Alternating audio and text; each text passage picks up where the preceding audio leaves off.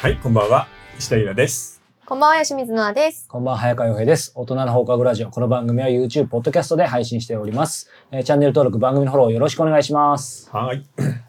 さあ、211回です。はい、えー今回はですね、えー1月1日から始まった新ニーサ、はいえーまあでも新ニーサってねもうからくりは簡単なので、うんそれをもうさっと解説した後は、うんえー2024年の経済大予測スペシャルということでわああれやこれや今年は多分ね動きがあると思うんだそうなので、えーその話をしていこうと思います。あー楽しみ。まあこれでもね、もともと、ほら、あの、いきなりノアさんに振るわけじゃないですけど、年末ぐらいね、なんか新ニーサってなんかあるんですけど、これどうしたらいいんですかみたいな話だったと思うんで、うんなんかもともとのところ、な、何が気になって。ニーサって、あの、こう調べる限りで言うと、得なことしかないうんんうんですよね。うんでも、株とかをやるのに、得なことしかないってことあるかなっていうのが、まずちょっと正直なところ、不安なるほでどなる、ほどうんニーサがだから、すごい落とし穴があってうんうんうん、なんかこれやり始めたはいいけど、騙されてんじゃないかなみたいな気持ちになるんじゃないかなと思って、そこをちょっと詳しく、あの、話聞きたいなっていうのが、最初のきっかけです。で、もともとニーサあったけど、新ニーサがね、なんそうかですね今年から導入されてどうなのよ、みたいなうところでん、すそよね。れもね、そうですね。まはあい要するにいざってさそのある一定の額までは投資した分でえーいくら儲かっても税金をかからずに、うんえー投資した利益は手元に残せるよっていう制度なんだよね。うんううんんでも今まではそれが枠が小さくて全然使い物にならなかった、うんうんでも今回はここまで伸びたんだよね毎月30万貯めていいよ、うんそれを1年やってさらにそれを5年間繰り返してやっていいよってなると最大でここまで無税でここから儲けたお金は全部うんあのあなたの手元に残してねっていう、うんこれ国としてはすごいよ。いやすごいですよね。これ正本当にいいのかな直自分でもね、あうのんまあ、大人じのおかげで積み立てとかいろいろやっていて、うんその手数料が少ない方がいいとか、うんそういうのはすごい意識してきましたけど、まあ、正直に言えばその非非課税とか、うんそういうのをまあその NISA やってましたけど、まあ、そんな別に何千万もい入れてるわけじゃないしって思ったんですけど、やっぱり今回この本読んでその1800万含めて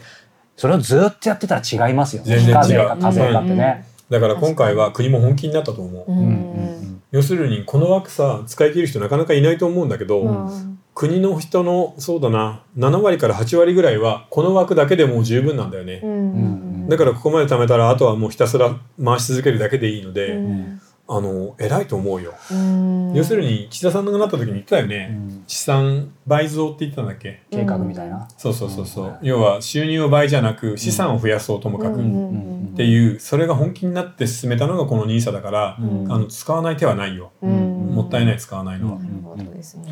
これでもあのまあ話はシンプルなんですけど、うんイライラさんはうん今までニーサとか、全くやってないですよね、うんその辺はでもイラさんほどその数字にあれだったら、ねえうんたかがニーサされどニーサな気もするんですけど、うんいやなんか面倒くさがいから ねそれに普通に働いてさ会社員で引かれるその税金より、うん資産課税の方が全然低いじゃん、そうですね、まあ20%あの普通は大体法20%人だから税とかねうんも法人税なんか45%とうかじゃ本当んですよ、で普通のサラリーマンってなんだかんだ言って30から40は取られてるのよ、うんうんうんそれに比べるとその半分で済んでるから、うん株だったり何でもいいけど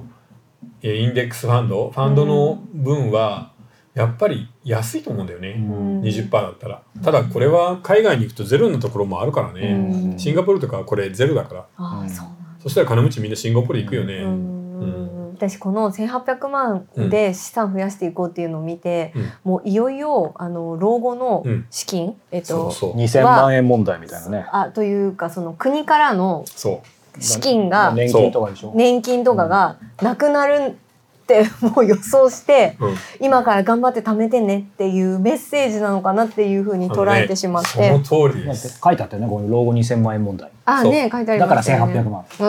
んん、あのそれに関してはね今回3つある1はやっぱね今の話その通りなのよう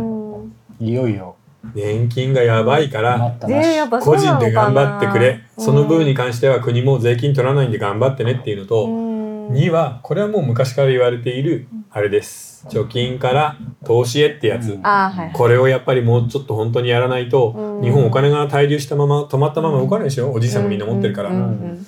でこの2つの上にやっぱねここは僕岸田さんの見る目だと思ううのん一つうはん要はアメリカ型にしたいのともかくうんあアメリカ型が何かっていうあとね、サラリーマンが会社に入ってすぐに株とかファンドを始めるわけよ。そうですねでそれをずーっと続けてそうすると40歳の時にはさもう20年近く大学生卒業してからうん投資してるじゃん、うんそうすると資産効果が何倍も出てみんないい車とか家とか買えるようになるんだよね。うん福利の力ですそねう、このアメリカ型のね投資で豊かになるこの好循環を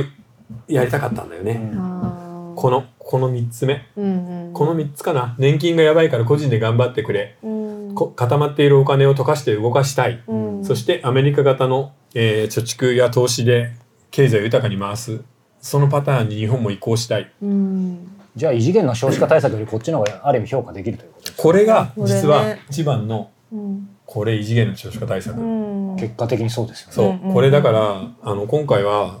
ほら僕たちずっと大人じやっててもう日本の政府はダメだし政治家はもうゴミばっかりとか言ってるけどでも今回は本当にねすごい大正解を打ったと思う、なので今回褒めましょう素晴らしいですうんニーサは。これちなみにね、まあ、この本にもあるんですけどちょっとイメージがそうは言っても湧きづらい方もいると思うので、毎月5万円、うんえー30から59歳までの30年間で1800万円、うんえー年率5%、うんこの場合59歳で4000万円に約達します、んそうすると残り100歳まで100歳をどう考えるかですけど仮に60歳から100歳までやはり5%を運を続けながら取り崩していくと、うん月々19.2万円、えー年間231万円取り崩して、まあ、41年間総額で1億近くを非課税でっていうとそうねすごいんだよ。だからなんかファイヤーじゃないけどそう意外とオフィシャルにファイヤーみたいなね、うんそうだから結局長い年月をかけてずっと持ち続けることがいかに強い力があるか福利の力ってすごいなってことだよね。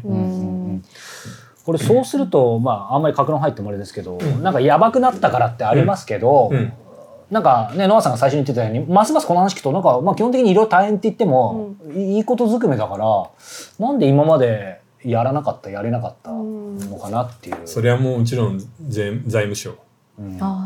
要するに株値上がり利益何をしててもいいんだよ、うんその株がちょっと上がったらさはいそこから2割必ず手数料っていうか税金が入るっていうのはさ財務省にとってめちゃめちゃでかいじゃん、ですね。しかも投資用の株価ってねなんだかんだ言って何百兆円もあるから、うんそこの1割動いたりしてもね確かに確かに何兆円も税金入ってくるからさ、んお金は美味しくてやめらんないよ、うんでしかも今回これをやったら国の7割から8割の人は多分一生税金払わないで済むんだようんそんなようなことを財務省が許すはずないじゃん。だから、うんよほど強力な政治主導の流れがあったんだと思うじ。ゃないとね、でも逆に言えば、岸田さんがあれだけ増税、増税、増税したのはうん、これのためかもよ。あーこれを飲ますためには、それぐらい増税しないと財務省がうんと言わなかった。その駆け引きないとこんなのできないですそよう、ね。こんなん絶対できない。確かにもう多分日本人はほとんど払わなくなるよ、税う金。うんうんうんでも本当今回これ読んで、うんあの岸田さん増税メガネだったけどちょっとあのプラスな気持ちになりました本当、そうだね岸田さんに対して。いや、ほんとそうだうんね。もうちょい早くやってほしかったな、個人的に は。うんでねだ年も若くでても。さ、ガムも絶妙じゃないそう。うんねうん。本い当、やもうちょっと我々が若い時僕に43こうなっでてほすしかかったら、もうね。全然遅くないよこの30歳のね、あれでいくと。ねえ本当そうですよね。うんただ私一つすっごい気になってることがあってイラさんが前に、うんあの靴磨きの男の子の話してたの、うんうんうん覚えてます、うんあのそんな末全端然覚えてない。末端の男の子あーまでもアメリカが大公共の時ね。そうそう、んこの株を買うってことはそこまで来たらねうんそのもうあとは落ちるしかない、うんこの株はっていう風な判断をしたっていう話を聞いたじゃないですか。だかでら日ね。本人の7割とか8割がみんな例えばこれに書いてあった SP500 を買い買うってどういうことなんだろうなってなんかその話となんかリンクすることはあるのかなみたあいなの。ねリンクするし、うんその話を後でちゃんとしないといけないんだよね。いそうこいのよいよで話すよがいよそいうよちょっとこの後聞そうきたいなと思ってて。でしかも、もうこんな感じじゃないただアメリカもいつまでもこれ来るかなっていう。どうなんでしょうねねそ。の辺の話もこの後したいですね。ねえちょっと気になる。本当えにでまだ全然時間あるんじゃないえ本当あ大丈夫ですかちなみに、 はいえーこの NISA で運用するときにはうんもうほぼ決まってるんだよね。うんあどれこにあのね政府の方で選んでいるファンドがあるんで、うん財務省かなんかで。うん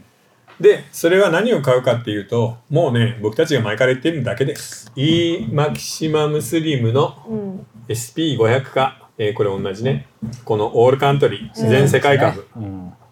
オールカントリーですだからこれをまあコツコツ買ってればいいってことだね、うんアメリカに載せるか全世界に載せるか、んアメリカに載せた場合の方が今のところ過去30年では上昇率は高いそうですねうんうんうんでこっちはやや低いでもそうは言ってもここのまあ60%ぐらいはアメリカ株なんでほぼ連動です、うんうんまあ、このどっちかを買えばいいよっていううんことなんだけどね、うんただこのどっちかを買うのも今年はちょっと難しいんだよね、うん実は。えそそうのな辺のの話もしたいですうんちょっとね。気になる僕はもう片方しかずっと買ってないですから、あね。そうなんですねうん私両方買ってでもますすっきりしこっましちたとこっね。ちなんかうんそのその辺の話をでも別に今回ねこの本特別押すわけじゃなくてでもよくよくやっぱかけてましたよね、うん、あ内の容。ー必要なことはもう綺麗にまとまってるんでわかりやすかったなんか、あの年月5万で1億円みたいななんかタイトルはキャッチですけど中身も結構いろんなまともなこと書いてあったし、うんそうだねなんかリスクも書いてあったんで、うんそうですねなんかすっごい初歩的な質問なんですけど、うんあのインデックスファンドとうん成長株とみたいな、うんなんかいろいろ用語あるじゃないですか、うあれってグロースかグロス株グロースあグロース成株長んうんうんうんそうなんかなななんなんか株に種類があるってことなんです かあ本当すいませんいなんか初歩的な質や問でだからさ成長株ファンドみたいなのもあるし、うんまあ一応インデックスインデックスって例えば日経225みたいな指数指です、ね、数に連動するやつもあるしってあーいうんだだけ、あそういうことなんうんですね、それはもういろんなファンドも ETF もあるんだけど、うんただあんまり難しいこと考えなくていい、あもうオールカントリーかうん SP500 を買っておけばいいってだけだあかうら、んうんうんなるほどです予約はでもアメリカより全世界の方がいいんだよね僕はで、はい、全世界にかけてかけてるというか、うんあれで、まあ、この本に書いてるどっち選ぶのの考え方のみんなアメリカだけど、うんうんまあ、やっぱりあのリスケ値一国にしたくないんでそうだねうん確かにだから本当多そ少うです低よくてもね、うんうん世界かなでもさ、うんそうすると大人人も勉強にならない、ついこの前撮ったの思い出してよ2050年の世界、うんうんあの時、えー世界のトップ10どうなってたうんあでも1位は中国だったそんうです中よ国ねだったけどそれ以外のところでブラジルとかインドネシアとか入ってたでしょ、入入ってたたインドブラジルインドネシア、うんあとそドイツれらは全てうん新興国です、そうですよねちょっとブリックス気味とでするとこれまでの30年はアメリカ単体の SP500 が強かったけど、うんやっぱオールカントリー次のだから30年はうん新興国の方が成長率が上がるうんうんうん可能性が僕も高いなとは思うんだ、うんうんうんだからもうオルカン一択かもこれからは、なんかなんかシンプルに、うん、なんか今のイラさんの話プラス僕はもうなんかせ世界一択でそれダメだったら世界ほ滅びるからいいだろうぐらい実は極論で考えてあでもそれでいいんだよね、うんもうそれでダメならもう投資なんて、て言ってらんねえよっうていんう話、まあ正直逆に言えばねアメリカが滅ぶような経済収ま あ入だった同じでらすけどね世界滅ぶから一緒だよってのはあだるかからだから結局大差ないって話ですもんねこれね、ら、うん、えオール新興国株っていうのもあるじゃないですかある新興国株よりもやっぱオールカントリーニッチなとこ行きたいんだよねいやだってここっちにまだらにかけるよりもこう新興国で成長してるところにドンってかけた方がなんかいそれがいやだからそれねはきませんなあんかのねうん新興国も伸びるか伸びないかわかんないのよ、 まあそうですでよもねインデックスにするんだったら個人的にはやっぱり世界かアメリカが王道じゃないとそのインデックスとしての利益は得られない感じがそううんうんうんだって今更さヨーロッパとか日本買う気ないでしょ、うんうんちょっと買うとしたら怖いですよね全世界かアメリカか新興国株じゃん、うんでもあまあその辺はね、うんちょっとこれに一生かけるのは危なくないそうそうまあそうでだすかねら全世界のがまだ安全だよねってことだ、それやるんだったらなんか個別個別のもうそれで危ねえけど、うんいそれ一個買うわいや単体でそうそれがいいと思うう、ん、そんくらい極端にやって普段は世界かアメリカのインデックスでうんもいやもうベトナムのさスマートフォン会社とか買えばいいんじゃないあーそうベかトナ個ムに別でもも買えるんだ NTT ドコモとかあるから、はいはいはいそんなの買っとけばいいんじゃないだって僕らあー確かに国際 ETF ビックスだけでヒーヒー言ってるんですよ 本当ですよねちょっと個人的な話ですけど、ねいやでもこの制度は素晴らしいので、うんあの使ってない人は本当に使った方がいいと思う、うんうん今回のこの額だったらあのみんな一生をかける道具になるから、ううんんうんいいよねだから、まあ、ミッションは詰まるところ1800万円の非課税枠をインデックス積み立てを中心にできるだけ早く埋めて運用せよということそうですただそれもねう、あの毎月30万までなので、うん一括で1800万とかいけないんだよね、うんなのでどんなに頑張ってもここなんでただこれで30万なんて無理だよっていう人は無理だよね本当普に、通はねあの毎う月ん3万円でも5万円でもいいじゃん、そうそうこれ10年とか続けるもんなんで、うんだからやっぱわ若さというか時間って大事ですね大事だね、福利うん、そうバフェットの言う通り、うんうんあの坂が長いほど雪だるまは大きくなる、うんうんうんうんなるほどはい、じゃあここからね本編でたっぷりいろいろお話ししていきたいと思いますがご質問とご感想をお願いします、えーじゃあまずお便りいただいてます。えーロックペグババアさん。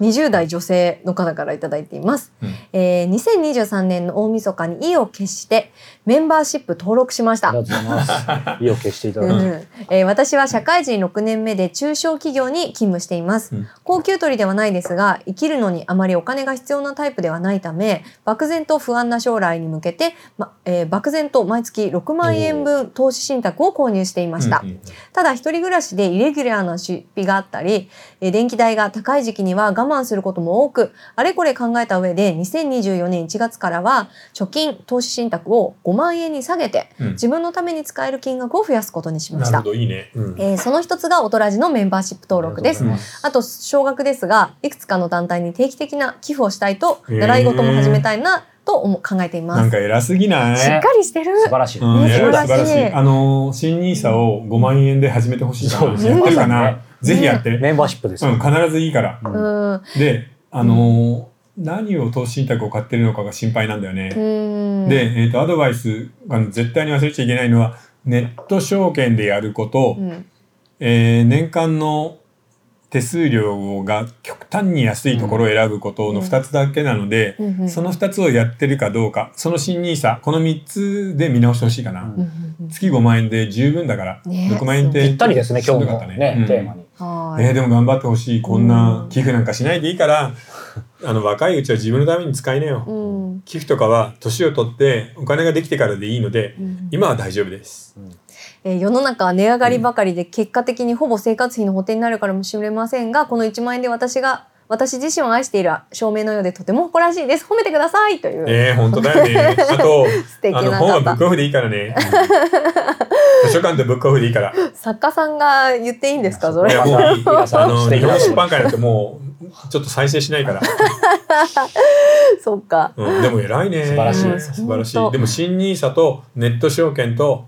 えー、5万円で三度積み立て、うんこの3つだけ守ってやっていれば、んあの未来は大丈夫だでもよ。毎月って言ってるから、もうすでにインデックスで積み立てしてそうですね。そうだからそれが新ニーサになってるかどうかだね。んそうですね、今日ちょっとこの答え合わせうをんしだからもう本ていた当に簡だ単いて。にできるので、はいうん、ぜひ。では次質問です20代の女性からです、えーこんにちは1億円を作る道は誰にでも開かれている今はバブルなのかなどとても面白い上に勉強になりましたところで投資信託を買う場合複数のものを分散して数千円ずつ買った方がいいのか、それとも一つに絞って買った方がいいのでしょうか、うんちなみに SP500 とコモンズファンドを月に4000円ずつうん LINE 証券で買っています、えー貯金は生活費を除いて15万円ぐらいですわすごい、えー金額が少しだとあまりえー利益が生まれない気がしているので一つの銘柄に絞ってしまうとリスクが大きいかなとも思ったので質問しました。いや全然いいんじゃないかなこの2つでしょ、うんそれを4,000円ずつずっと続ければいいうんうんうんうんで給料がもし上がってあの手元にお金が余裕ができたらうん貯蓄額を引き上げるうんうんうん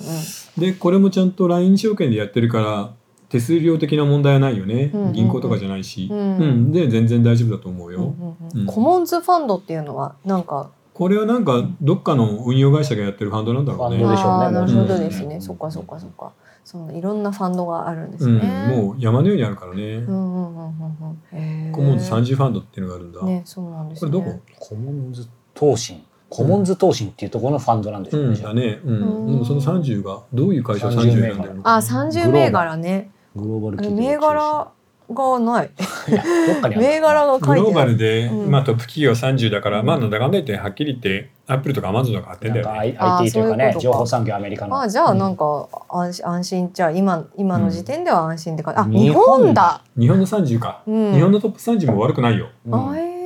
うん、特に後輩統計のところだったらうん問題ないと思うう。ん、丸紅とか三菱商事とか。あのーあ日本の個別株を買っても NISA で、うんそうすると配当金とかも無税なんです。うん値値上がりした分と配当金って両方習えるんで日本のそのここは潰れないよなっていう誰で一も引流けのるよ銘う柄な会だ社ったらもう大丈夫だあと思このこのファンドちょっと面白いですねなんか。うーん。そっかそっか。う。へーただ日本の場合はねその円の問題があるからね。そうなんですよねあー確かに。うん、への強さみたいなそうその話は、まあ、そうですね24年どうなるかはちょっとこの後するので、はいはい。楽しみさはいあということで、えーこの後ね本編でたっぷりお話ししたいと思います、えー続きは4通りご視聴方法が、えーございます、YouTube メンバーシップ、えーニコニコ動画 Apple Podcast audiobook.jp いずれかの方法でご視聴いただけたらと思います、えー詳しくは概要欄をご覧くださいそれでは後ほどはい